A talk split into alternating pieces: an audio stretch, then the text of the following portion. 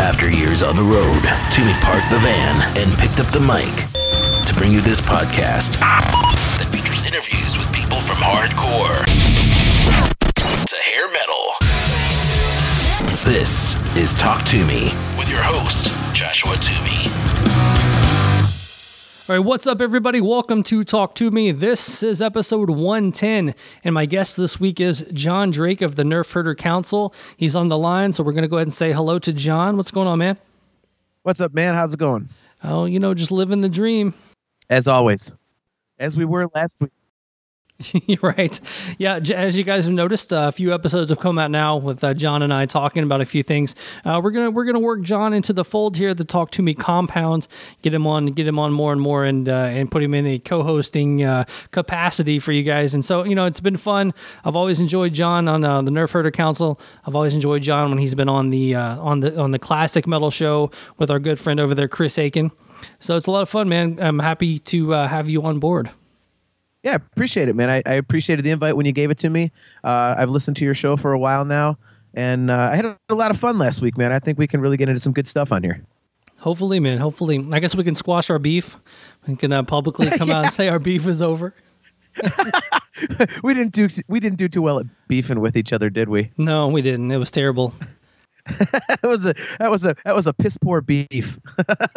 Well, man, I mean, it, it all it all came from uh, from from the classic metal show and talking metal, just having their big uh, jerk off session there. It was it was pretty bad. you were there for that too, session. so Jesus. I was. I was. I was. I was co-hosting with Chris when Neely was out, and then all of a sudden he, uh, you know, put put him on the line, and I was like, "Wow, look at this!" Couldn't even believe it. You should have seen the look on Akin's face when he when he got that was astronomy, right? yeah, John. I was. I was. I always get the two confused. I always get them backwards. So yeah, he he gets us astronomy on the line, and Akin's face was like, "What the hell?" so that was pretty interesting. I was like, "Wow, I'm I'm here for classic metal show history. Oh my goodness." All right, as you guys know, I like to start at the show with an iTunes review, but for now, like two weeks in a row, there's been no iTunes review. So make sure to head over to your iTunes, leave a nice five star rating, a nice five star review, and it will be read on an upcoming episode. And we will also get into our shout outs for sharing, and that is shout outs for sharing on Facebook and Twitter. And so, for sharing the episode 109 with Chris Czynszak of the Decibel Geek podcast, that was a hugely successful podcast, by the way. Tons of uh, tons of listens and tons of shares. So let's get into it. Sunny Pooney, Adam Cox, MDG Rock Photography. That's our good friend Mike G over there. And uh, no matter what he says about my show, he'll always be a fan. Andy Hotz of the band Zero King, uh, Daniel Terry of Discography Discussion shared it, Derek Novak, Mike Grabowski, Eric Moore of the Saturday Night Jam Session podcast. We need some more episodes of that. Eric, get that out soon. Dan Chaput, William Douglas, Chris Czynszak himself, Joel Baggett, Rock and Ron Runyon of uh, Decibel Geek TV shared it. Decibel Geek itself shared it. My good friend Rico Kohler, Kenneth Wall, and the Cobras and Fire podcast shared it. So if you guys want a shout out on a future episode of the Talk to Me podcast, make sure you are sharing on Facebook, retweeting on Twitter, and I will uh, uh, say your name on a future episode of the podcast. Shout them out, as it were. Shout them out. Speaking speaking of shouting out loud, Okay. I believe you have your uh we have the Kissmas in July, don't we? Our nice homage to the Decibel Geek podcast, who has been doing Christmas in July all, all month this month. They've been doing some great episodes over there. I don't know if you're a, a listener of those guys, but uh, they always pull out some crazy, crazy guests over there. They always have like, you know, the the the fourth guitar player on Animalize, you know, like out of nowhere, and they'll pull they'll Right. pull out. Uh, I think last week they had Pixie. I can't think of her last name, but she had something to do with the designing of the Dynasty costumes, and she did their make. You know, helped with the makeup, and, uh, and she was like uh, on the Dynasty tour, in charge of the costumes. I mean, how how do these how they find these people is beyond me. That's crazy. That's like we were talking about that that Greg Renoff guy with the Van Halen book. Like you find all these people just like that are so underground. Like how do you make those kinds of connections? right i mean i was thinking about this i was i was trying to you know since i have zero original thoughts when it comes to my podcast i was trying to think of like a, like a a a you know pantera in may or something like that you know like trying to think of of of finding obscure people in the Pantera universe to bring on. You know, and it, with those guys, I mean, you can find uh, you know Tongs or or you know um, uh, St- uh, what's his name um, Sterling Winfield. You know those type guys that Yeah, Sterling that, that you yeah, know the that you- yeah, the roadies and, and producers and things like that, and you know, try to find those guys and have those guys on for for maybe a month. Um, you know, I've been I've been thinking about doing maybe a a Pantera uh, Dimebag special in December. You know, just to bring on a few people. You know, because when I have people on that have toured with them, I always have to have them. You know, give a story or two Oh yeah, beyond a shadow of a doubt. and maybe combine all the, all that. That, hey, I'd be all I'd be all in for that. I I love learning more stuff about Dimebag, talking about Dimebag, and Pantera is one of my top five favorite bands. So I'd be all in for that. And so this actually brings it all back together because the Talk to Me cover of the week brought to you by Puck Hockey, and that's P U C K H C K Y dot com. Make sure to head over there, shop till you drop. Use the promo code TALK at checkout for 10% off your entire order. Yes, that is talk as in talk to me for 10% off your entire order. So I found Dimebag doing a cover of Snowblind. I guess it was on a tribute to Ace Frehley. So, and, and, and I consider the solo albums Kiss albums, right? You can do that, right? Yeah, of course. So, uh, so I found Dimebag doing Snowblind. It's pretty good. I liked it, and then uh, man, you and what we were talking about with the Dimebag stuff, what I was talking about on the discography discussion podcast, you can just even though it's a, an Ace Frehley song, you can tell it's Dimebag playing. So let's check it out. Philip H. Anselmo here, and you're listening to Talk to Me Podcast. Rock on.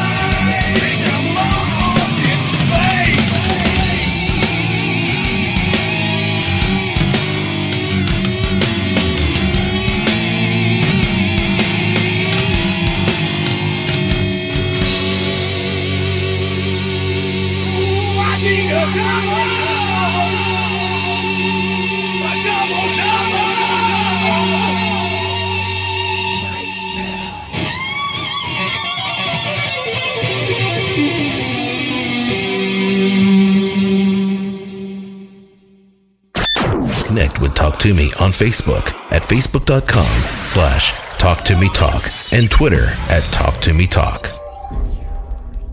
All right, that was uh, Dimebag's version of Snowblind. Thoroughly enjoyed that, and and once again, John Drake is with us. He will be with us for a while. Hopefully, you guys enjoy it.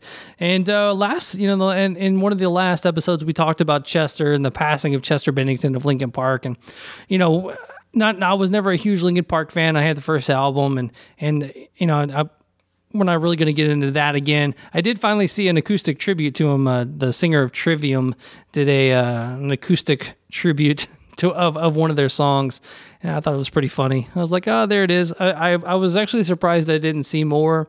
I did see a couple of bands. Um, like Motionless in White, I believe, played like a full on cover of uh, In the End or something. And um, Corey Taylor, how he would always do, uh, tr- just basically, you know, dedicated a song to him. Didn't necessarily play a Linkin Park song, but you know, you didn't see like when when uh, Chris Cornell passed, all of the dozens and dozens of uh, of acoustic covers coming up.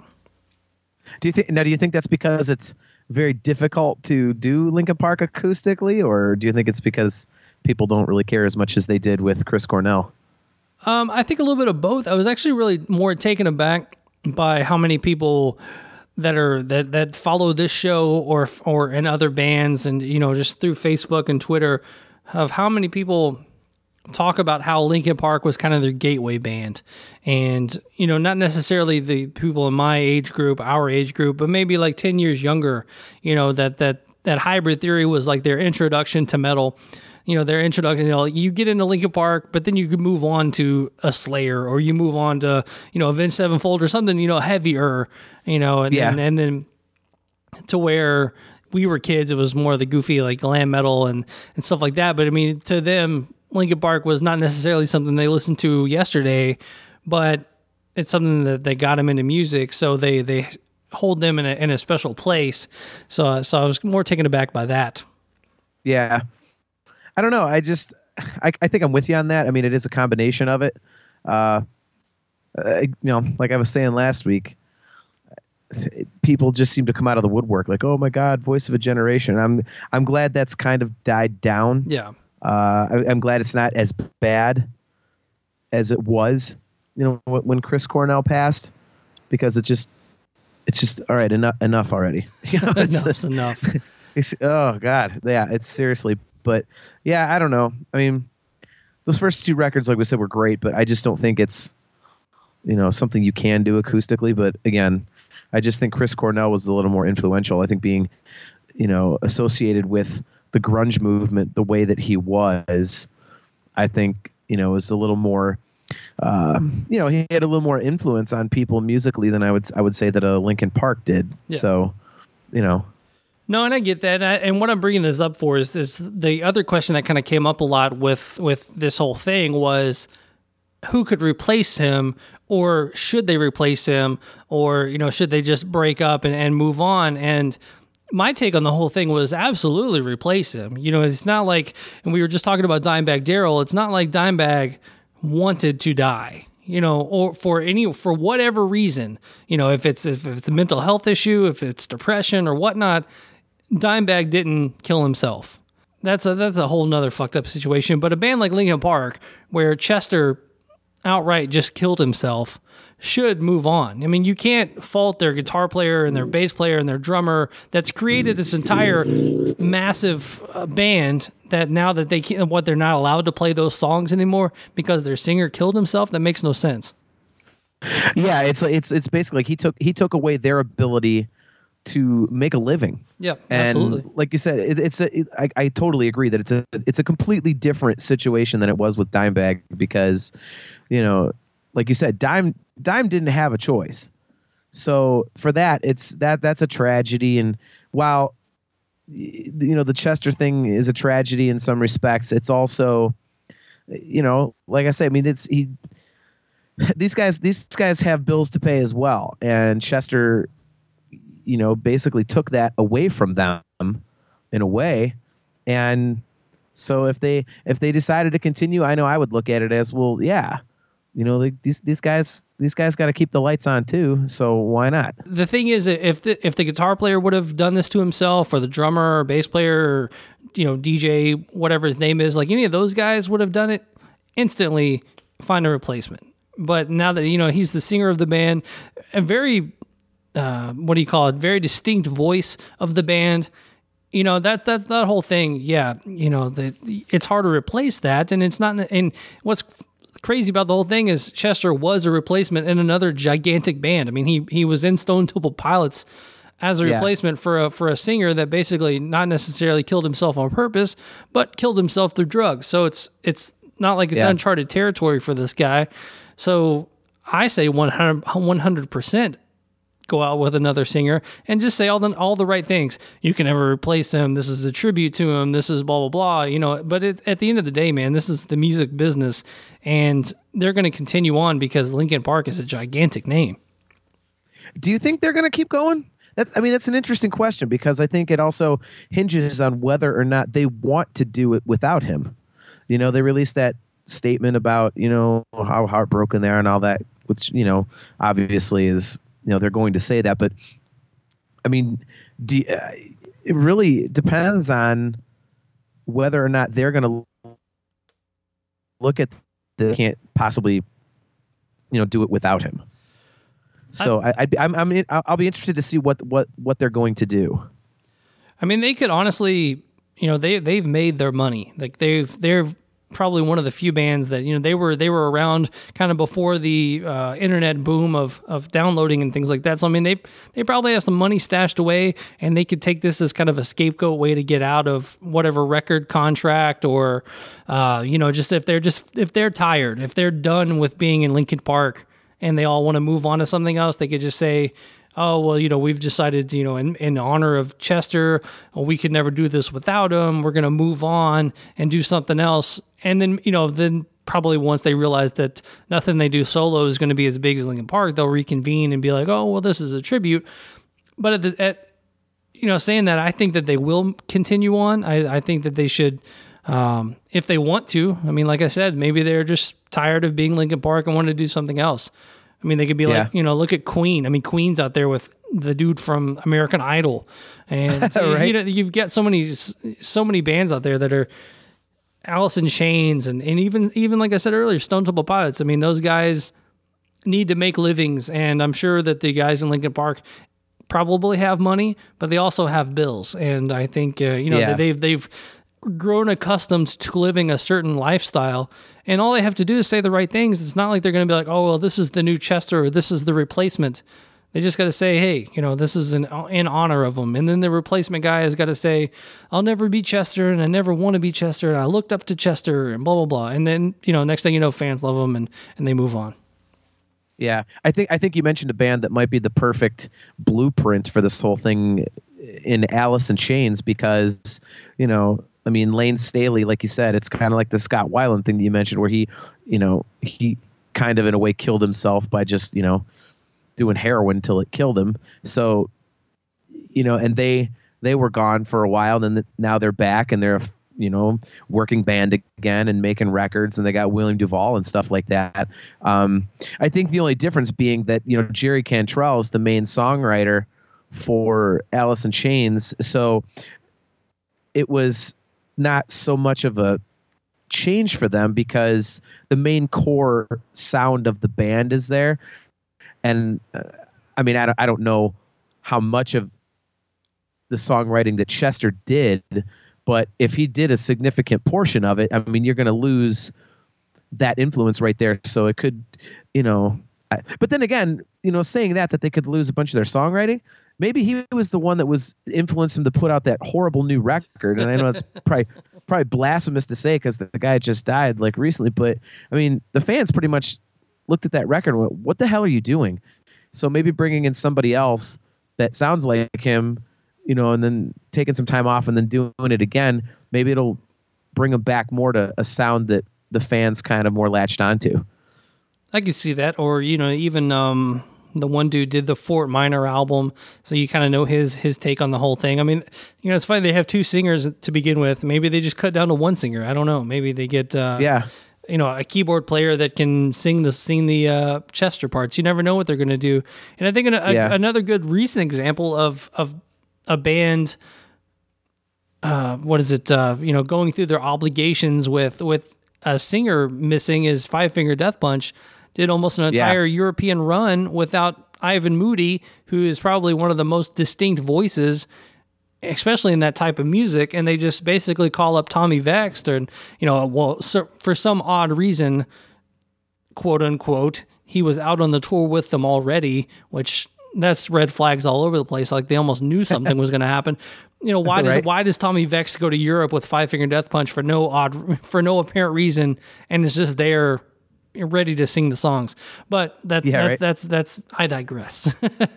Yeah.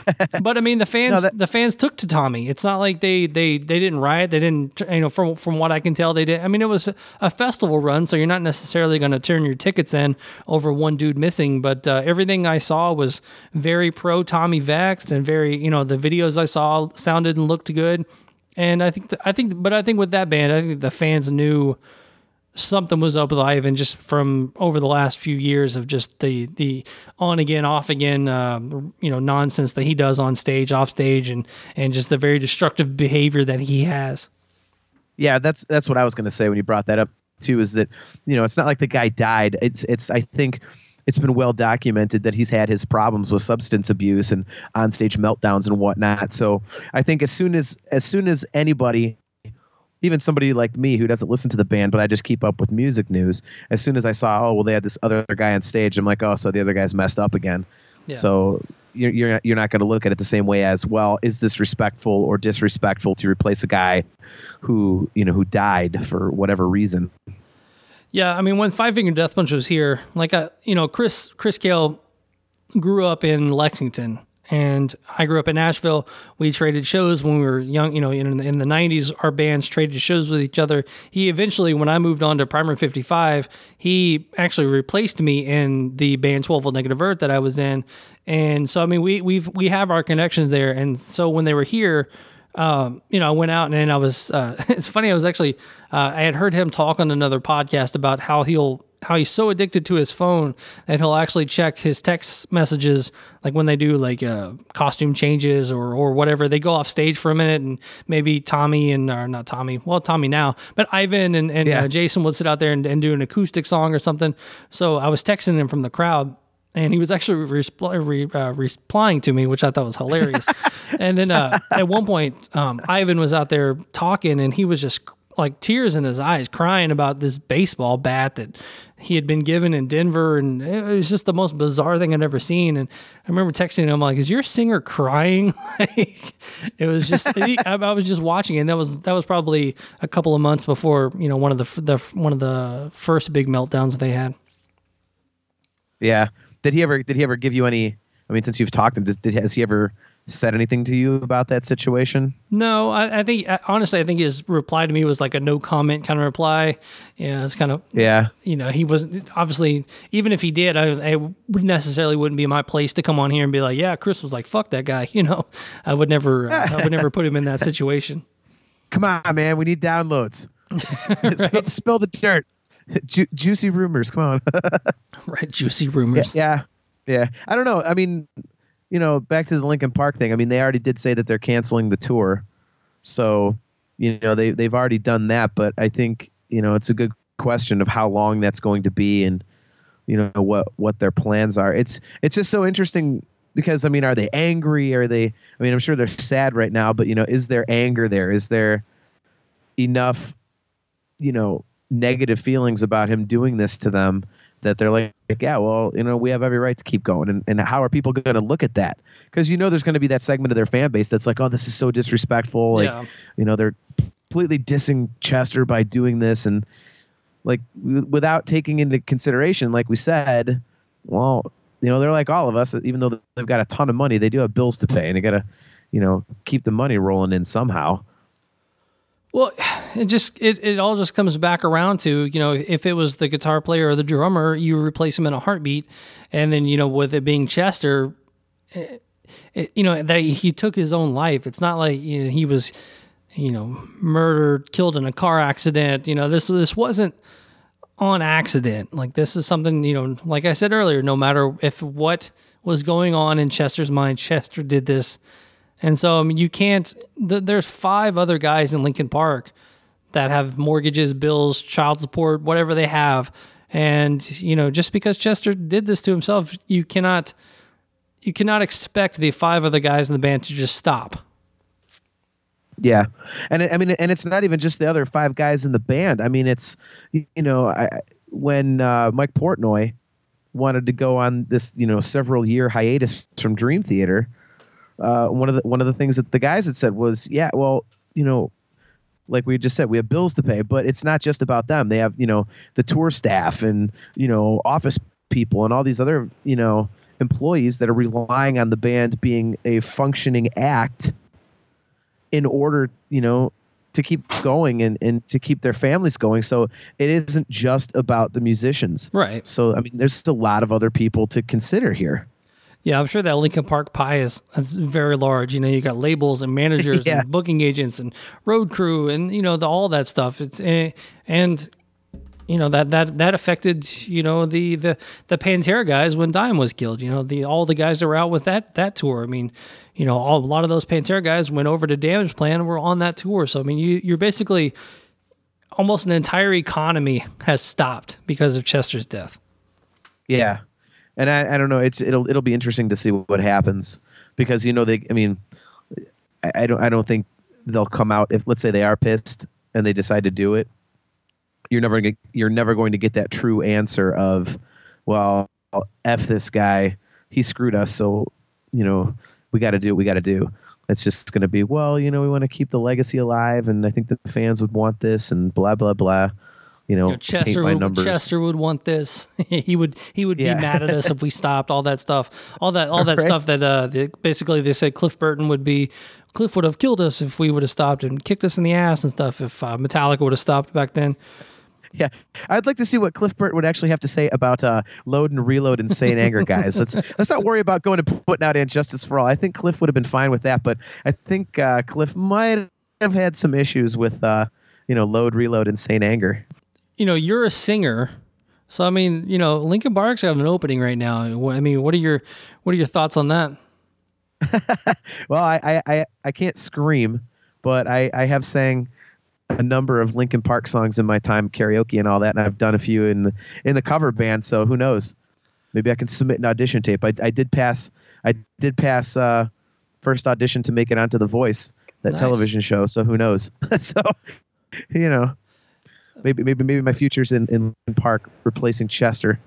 So this isn't this isn't a bad thing. So I mean, but but at what age did you realize that doing a cover band was like the way to go? it it wasn't really an age. It was it wasn't about for me like well I'm going to stop doing the original thing. I'm just going to do a cover band. You know, it was something I fell into because I was still doing an original band when I started it, and um, you know I, I just I had an offer to do it, and you know some pocket money and being a single guy I was like yeah that's cool, and I knew that there was money in the cover stuff, and it was it was honestly for me, it was, an opportunity to sing stuff that you know I enjoyed that you never get to play in an original band. You know, because it was, um, you know, there was like some poppier tunes, and then some.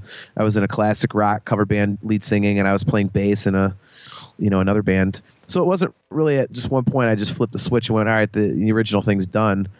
It's just I started doing it while I was doing the original thing as another outlet to play music, and then the original thing fizzled, and I just you know stayed with the cover thing and now I'm in a band that you know makes a really good living, and uh, you know playing shows at it. So it's excellent, excellent money, and it's in my wife's hometown, so we get to see friends and family a lot. And it was really just kind of like a progression over the years. It was never a, you know, It was "Oh, never I I'm think I'm just throwing gonna in the go do towel.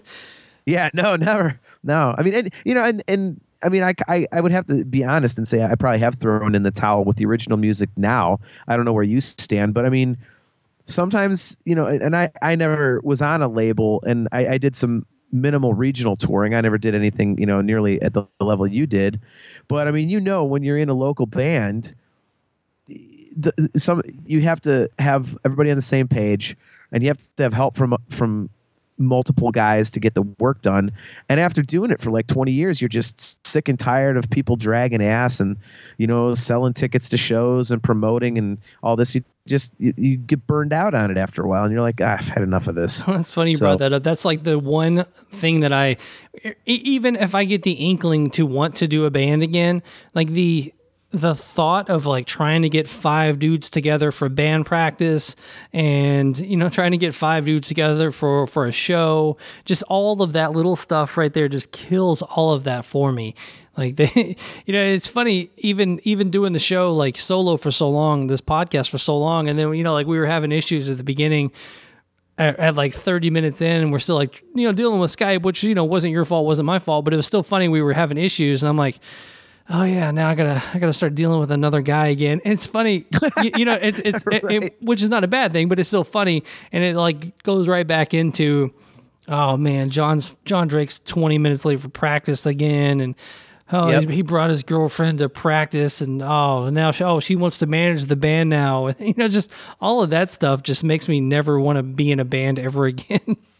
Yeah, I, I think it's like you, you kind of have your your get your fill of it, and eventually you just don't don't want to do it. I mean, like my I, you know my first band Gatlin almost got a record deal, and so then we were doing the second band APG, and I loved it. I mean, it was super fun. I, I was actually not the, the lead singer that I played bass and I did you know backing vocals and uh and it was I loved it because I didn't have to worry about my voice. You know, I didn't have to warm up and all that, and you know I could just play bass and not worry about it.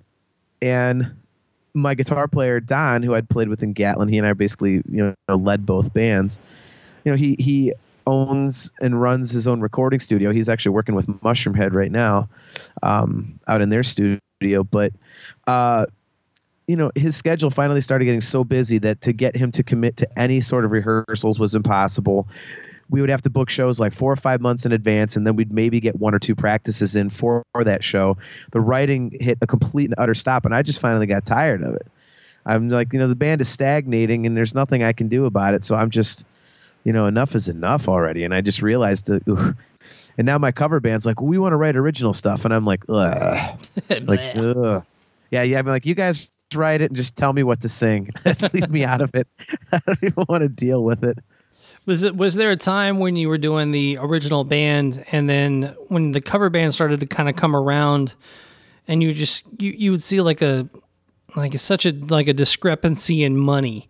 Like the cover band would would come out with, you know, we'll we'll just say 500 bucks and then the the original band like had to pay to play or had to sell x amount of tickets. Uh, Did you see that? I actually didn't because I was I was very fortunate in that uh, my first band Gatlin we were actually um, at the time we were at our peak we were actually the biggest draw in town so uh, you know we were making money we well I'll say we weren't losing money but I mean as you know to try and get a record deal costs a lot of money you know lawyers and promotions and recording songs and all this other stuff. So we were making a lot of money, but we were putting it all immediately right back into, you know, trying to quote unquote live the dream or make the dream happen or whatever, you know. So when we started APG, we had all of these connections because of Gatlin, and we'd been really professional with the clubs, and everybody, you know, considered us very easy to work with. So we just immediately started with a fan base and with the ability to make money and we weren't trying to get a record deal with that band so that money while it did go back into the band we actually pocketed you know for an original band we actually pocketed some you know part of the money at every show. So it was you know it, w- it wasn't too bad. I mean if i i mean looking back now it's different because with you know my cover band brother believe me i mean we make a lot of money. So there's a discrepancy. But back then it, it really wasn't. I was very lucky. So you know being professional really paid off. I, I went to see a friend of mine.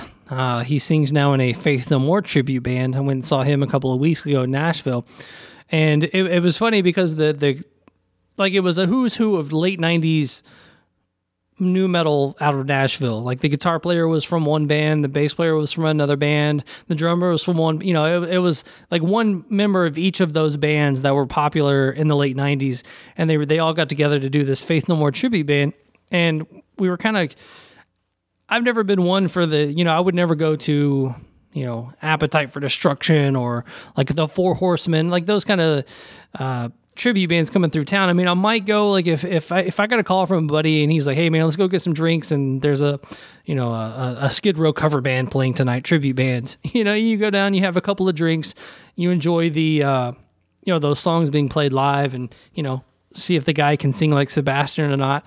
But I mean, that's basically what we did. Is we went down to to, to Nashville, the wife and I, and you know, it was, almost like a family reunion because everyone from the scene kind of came out.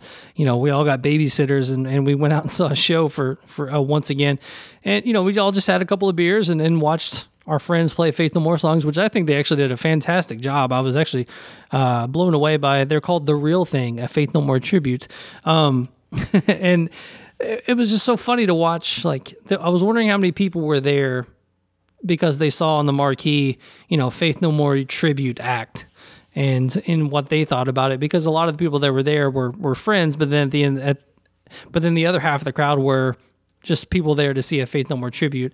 So I, I just kind of wondered that, you know, how many people actually go out to see, uh, you know, said tribute band.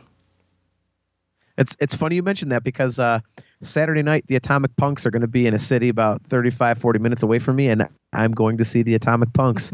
they're like they're like the original Van Halen tribute. Actually uh, Michael Starr uh, his real name is Ralph Saenz from um, uh, Steel Panther. He was their original singer. And um, yeah, whenever they're in town, you know, I go see them.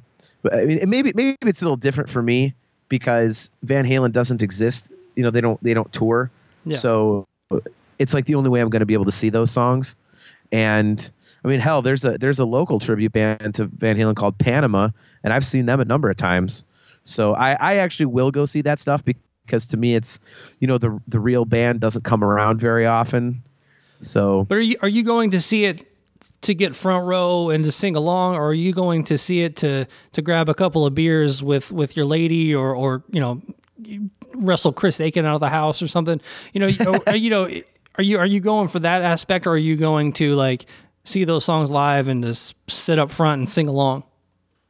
I, I'm actually going for the musical experience of it to sing along and stuff because uh, my brother and I like to go to shows together, and um, so it's he and I and his girlfriend and my wife and potentially my guitar player. But yeah, we actually go to sing along and get into it because we just love the tunes. Yeah, and you know because I I'm a I'm a fan of live music, so I th- I think you know to, to ask if people actually go see these types of bands the tribute bands i mean i think it depends. Because i think if you're a big fan of live music like i am then you know you you listen to it on on mp3 all the time but it's just a whole different feel to have it just Yeah. blasting No, your hair that, back in a live environment. So for me it's it, for me that's what it's about. You know I've, I've heard you know mean street and you know romeo delight millions of times on an mp3 so i want to hear it live you know and, and in person so for me that's what it is yeah. so Uh, maybe maybe a band that's defunct. Like it would probably be fun to go see a Misfits cover band.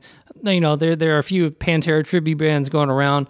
Um, I did see that there's like a Lamb of God tribute band out there, and I was just like, that's that's bizarre because Lamb of God is not only are they all of the original members, they're still touring, playing big shows, but right. it's it's uh, uh, you know it's just funny like the the shows that pop up in my in my you know uh, feed and stuff. I mean, like here for, here in Louisville for a long time, there was a, a, a Deftones tribute band trying to get off the off the ground, but I don't I don't know if they ever found a singer. I know that they were always searching for a singer, and that's a very specific skill set that you need to be a, a Chino uh, tribute band. So it's I don't know. It's just so bizarre to me. And the other thing that's bizarre too is you get two or three of these tribute bands together, and they, you know, they'll they'll be the headliners of the show, and then there's actual actual local openers, and it's just so bizarre that like the I think the tribute band cover band world is is is you know almost just like money in the pocket, you know, money in the bank for uh, for a lot of these venues.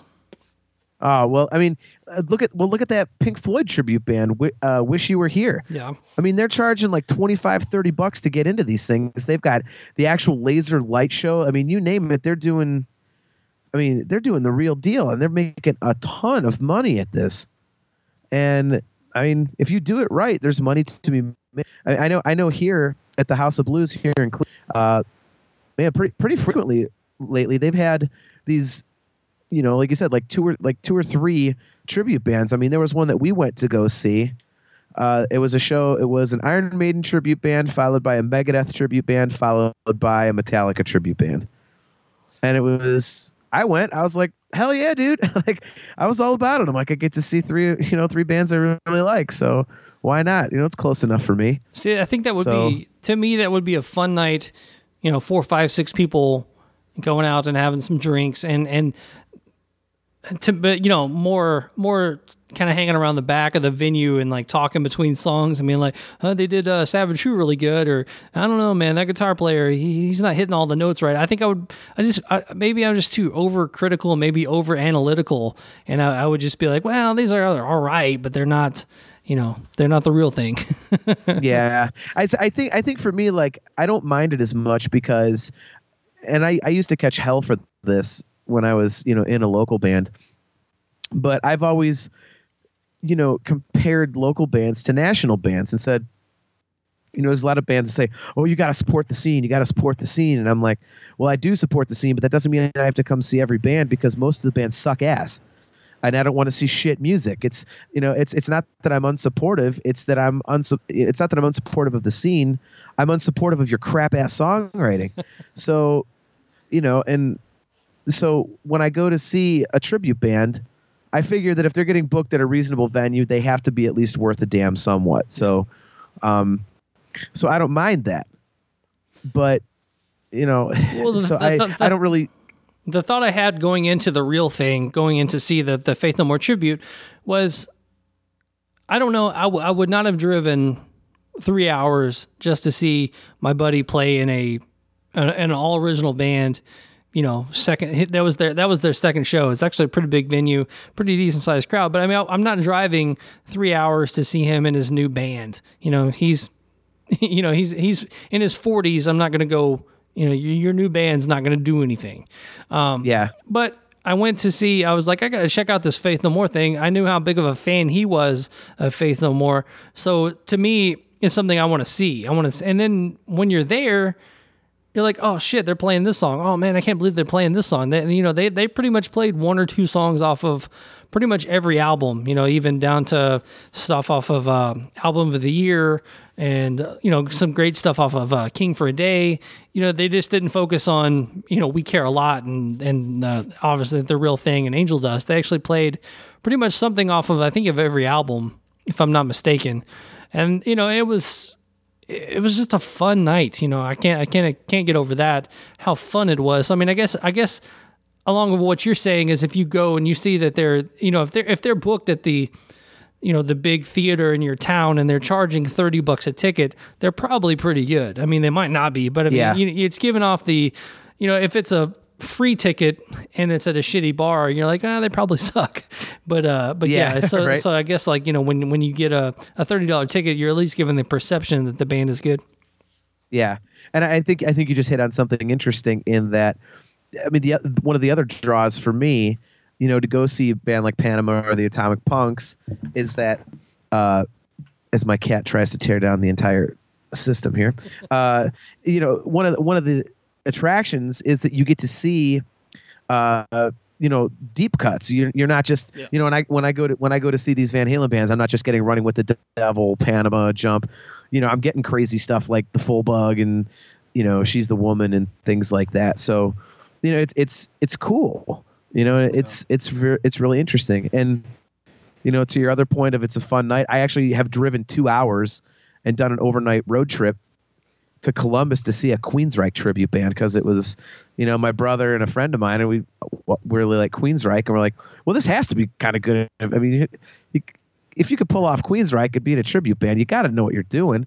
so we we got a hotel room and went to Thurman Burgers and then went and saw a Queensryche tribute band rip it up, and it was, you know, I mean, it was two hours for a cover band basically, but you know, it was exactly like I said, it was a fun night of just, you know, having beers, you know, pounding shots and listening to songs you never get to hear, you know, from a band that you enjoy. So I'm definitely with you on that one.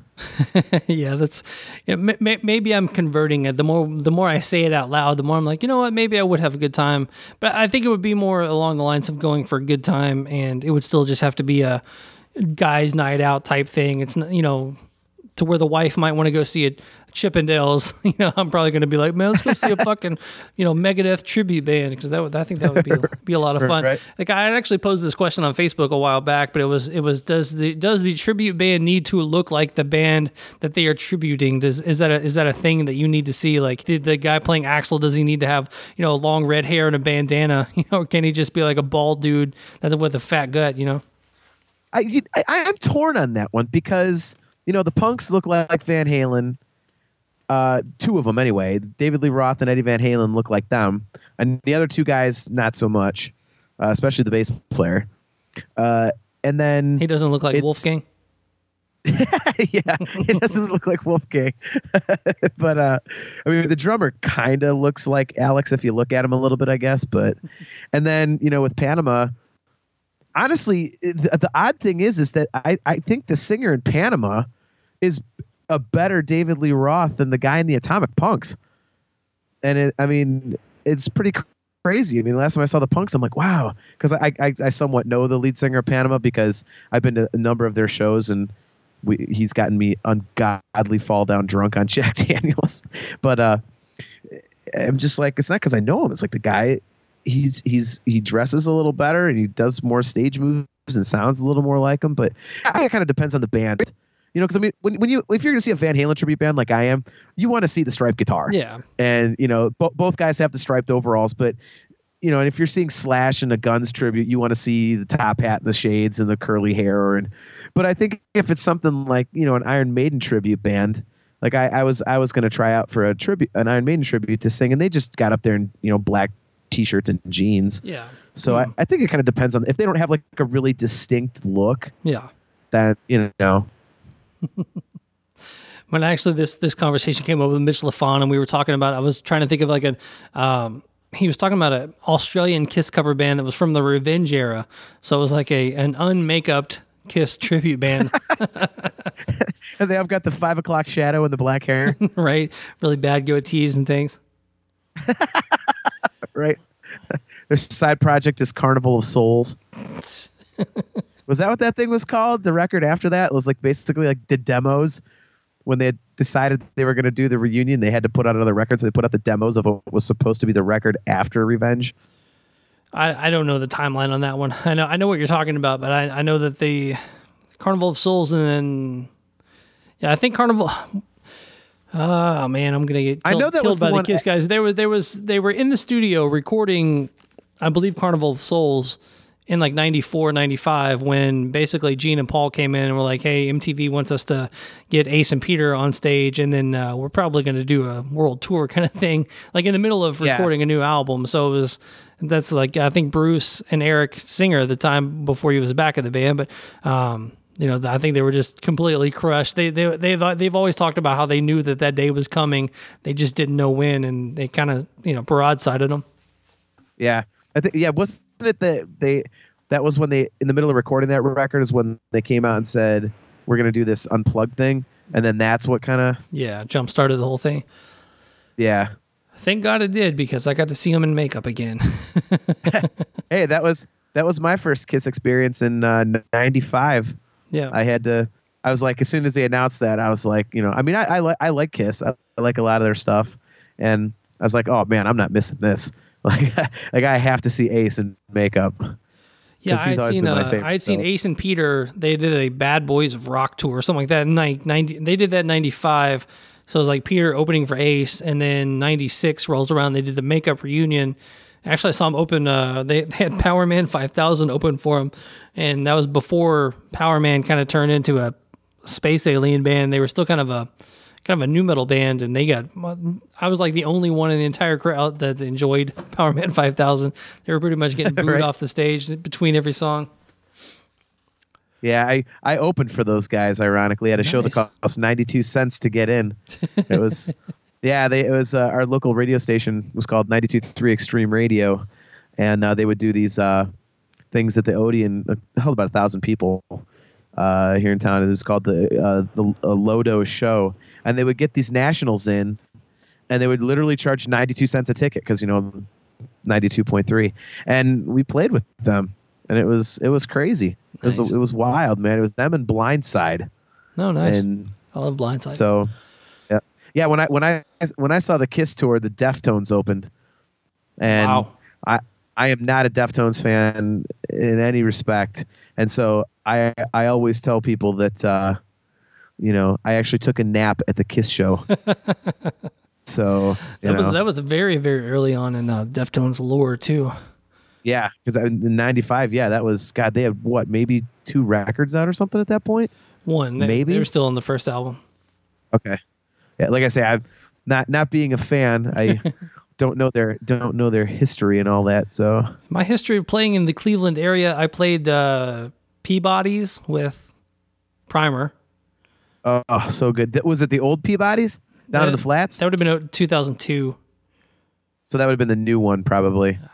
Up up with it attached to a pizza shop and stuff. I don't remember. I remember there being like a really big upstate, like the backstage was like upstairs. That's all Yeah. I really remember from that one. Was and there- then go ahead. Was there a whole nother bar up there? I don't remember there being another bar up there. I remember. I don't really remember that many people being upstairs. I mean, that's been 15 years ago, so I, Yeah. that whole that whole time period's a blur. And then I was telling Oh Akin come on, one- man! You don't remember you don't remember every single place you played in 2002?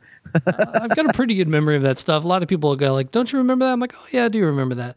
But uh, we we in 12 Volt Negative Earth, I actually booked a tour in '98, right out of high school, and we played uh, Ron's Crossroads. Oh God, I I opened for Testament there on the Low tour. Nice. I mean, I and knowing Testament for anybody that's seen them, what an ungodly brutal live band they are. Mm-hmm. To see to see that band in that tiny of a place was, oh my God, that was absolutely insane. And we we did our stuff, and then there was a I think it was a band called Spawn, that was a huge Akron band. At the time, we were we were a big Cleveland band, and then you know they did their thing, and then Testament comes on, and it was just like they opened with Low, and you're just like, oh my God, Still one of my Talk favorite about- songs.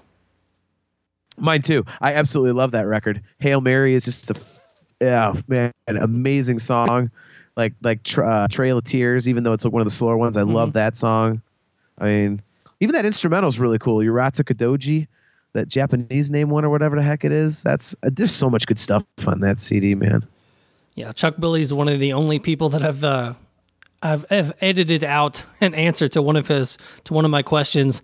I was like, man, I just don't even want to put that on him. Like he he, he kind of I caught him off guard with a uh, Dakota pipeline question about the Indians or whatever. Right. And he just he answered it really weird. And I was like, okay, we moved on to something else. And then I played it for, for the wife, and I was like, does this sound really weird to you? She said, yeah. So I took it out. So there's like that. I they, they were doing 12 minute interviews, and I was like, fuck. It's like I still gotta take it. It's Chuck Billy.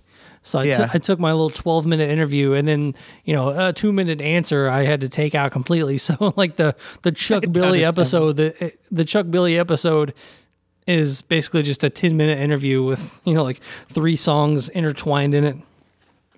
God damn.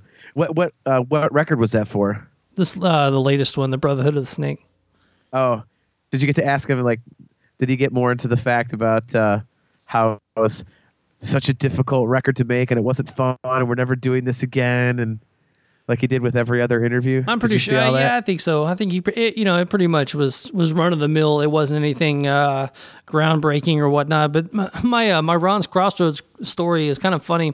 We ended up um, going to Akron. We were in Akron for like three days in the middle of a tour. Like it was in the middle of the week. So we we got to Right. Akron, and we got there the the day we got there. Earth Crisis was playing uh, Ron's Crossroads. So we, we show up to the gig, or we, show up to Ron's Crossroads. Earth Crisis is playing, and we're like, oh shit, you know, we're playing here in two days. We'll uh, see if they'll let us, you know, go in and see the show. So we get there really early, and we're talking to the uh, people that run the club or somebody with the club, and and they're like, hey man, we're playing here in a couple of days. We'd like to check out Earth Crisis tonight. Obviously, we're on tour. We have no money.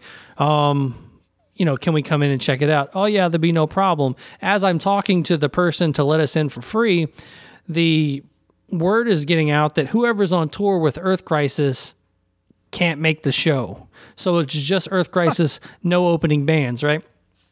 So me being me, who and, and I liked Earth Crisis back then. I mean, this is the late '90s. They're they're they're pretty much still kind of in their in their height if they're not coming. You know, probably you know in their height of you know being the hardcore straight edge band, and we were all fans of those guys. So I was like, Yeah. man, we've got our equipment in the parking lot. Like we can open for for you guys if you want.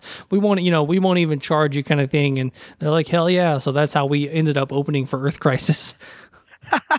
That's awesome.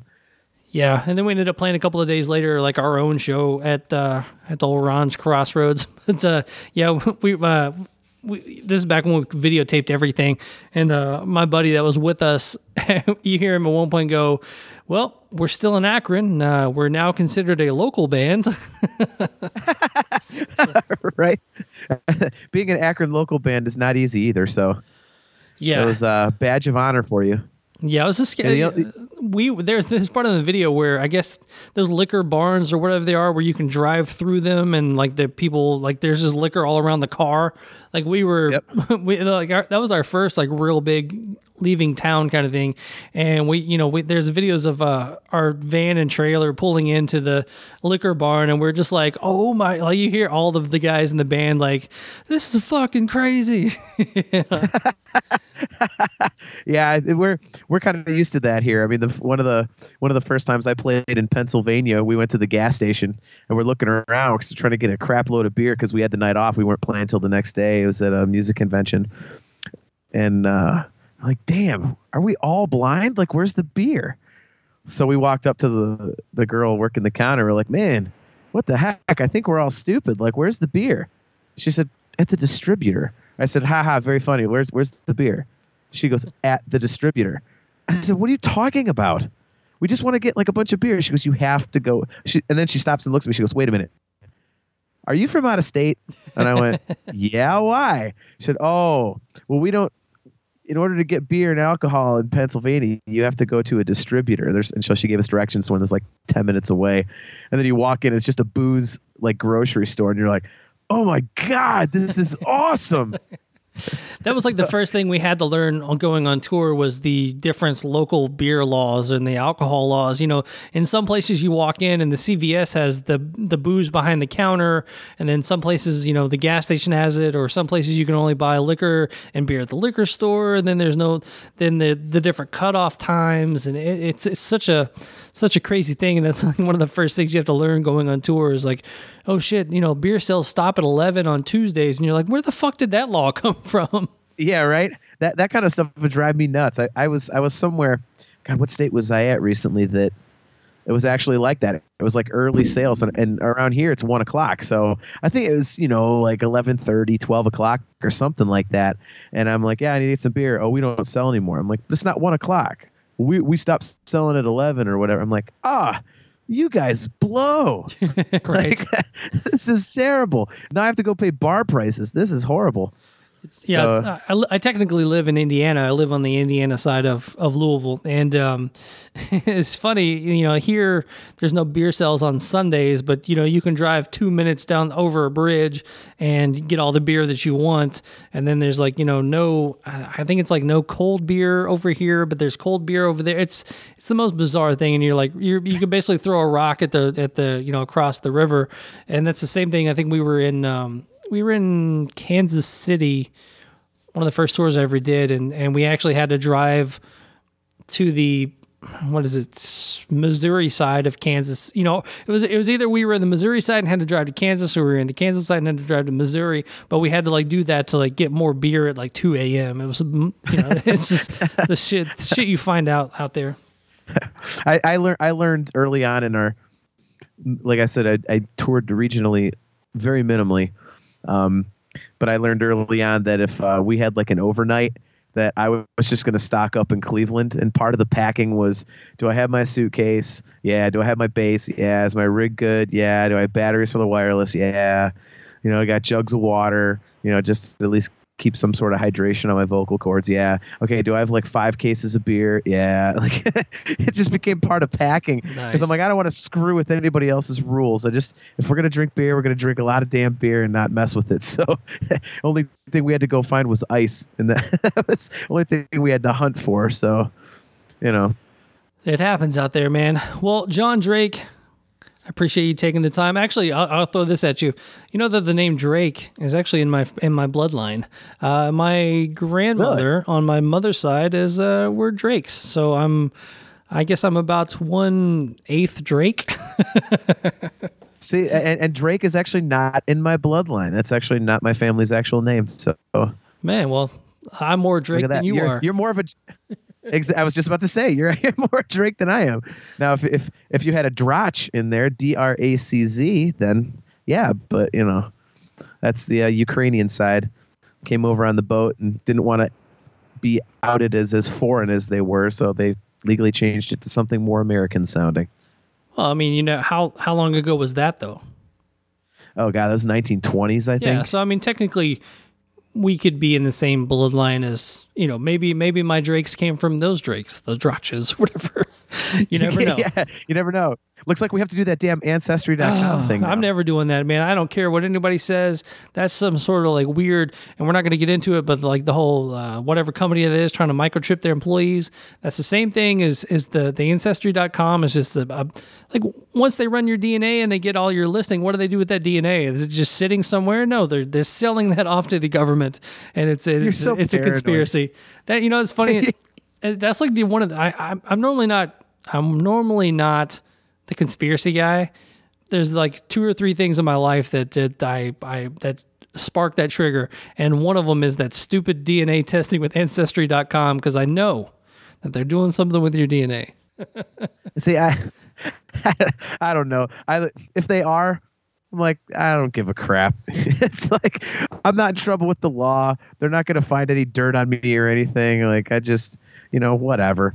What's crazy with the, with that is like I don't trust that, but like if I go to a website that needs I need to put my credit card information in, and it's like warning, warning, this is a spam site, and blah blah blah, and I'll like X out all that crap, put in my credit card number, my CVV number, and expiration date. Yeah. like I you know I I could care less about that site, but when it comes down to uh, ancestry.com and and all that stuff, I'm like nope, nope, not today, not today, devil. Yeah, I'm just I'm laid back on all that. I'm like, look, if someone's going to steal from me, then whatever. I just that's I don't know. I, yeah, it is, but I mean, to me, life's too short. I mean, you can worry about everything anymore. I mean, next thing you know, they're going to tell you that oxygen is bad for you. So if you really want to find things to worry about, they're everywhere. So I try to worry about nothing. I, I, I'm just, just worried about when the next Star Wars trailer's coming out. So Nerd that's the worry in my life. yeah, no, no, no. You need a you need like a little like hotkey for that. Yeah, no, that'd be awesome. Nerd alert! Well, John, I appreciate you coming on. I appreciate you coming on to the show, being a part of the show now. Hopefully, everybody enjoys you, uh, enjoys all this coming along, and um, you know, too, just man. appreciate you taking the time and all that fun stuff. yeah, not a problem. I, I enjoy doing it, and hopefully people, you know, get into us, you know, going back and forth. And uh, you know, thanks again for inviting me on. Very cool. And if you guys want to check us out, it's uh, talktomepod.com. Make sure to head over there. You can find uh, all the merchandise and uh, the Patreon page and all the fun stuff, the past archives of the show. Make sure to rate, review, subscribe, all that fun stuff over on iTunes or whatever podcast app you use.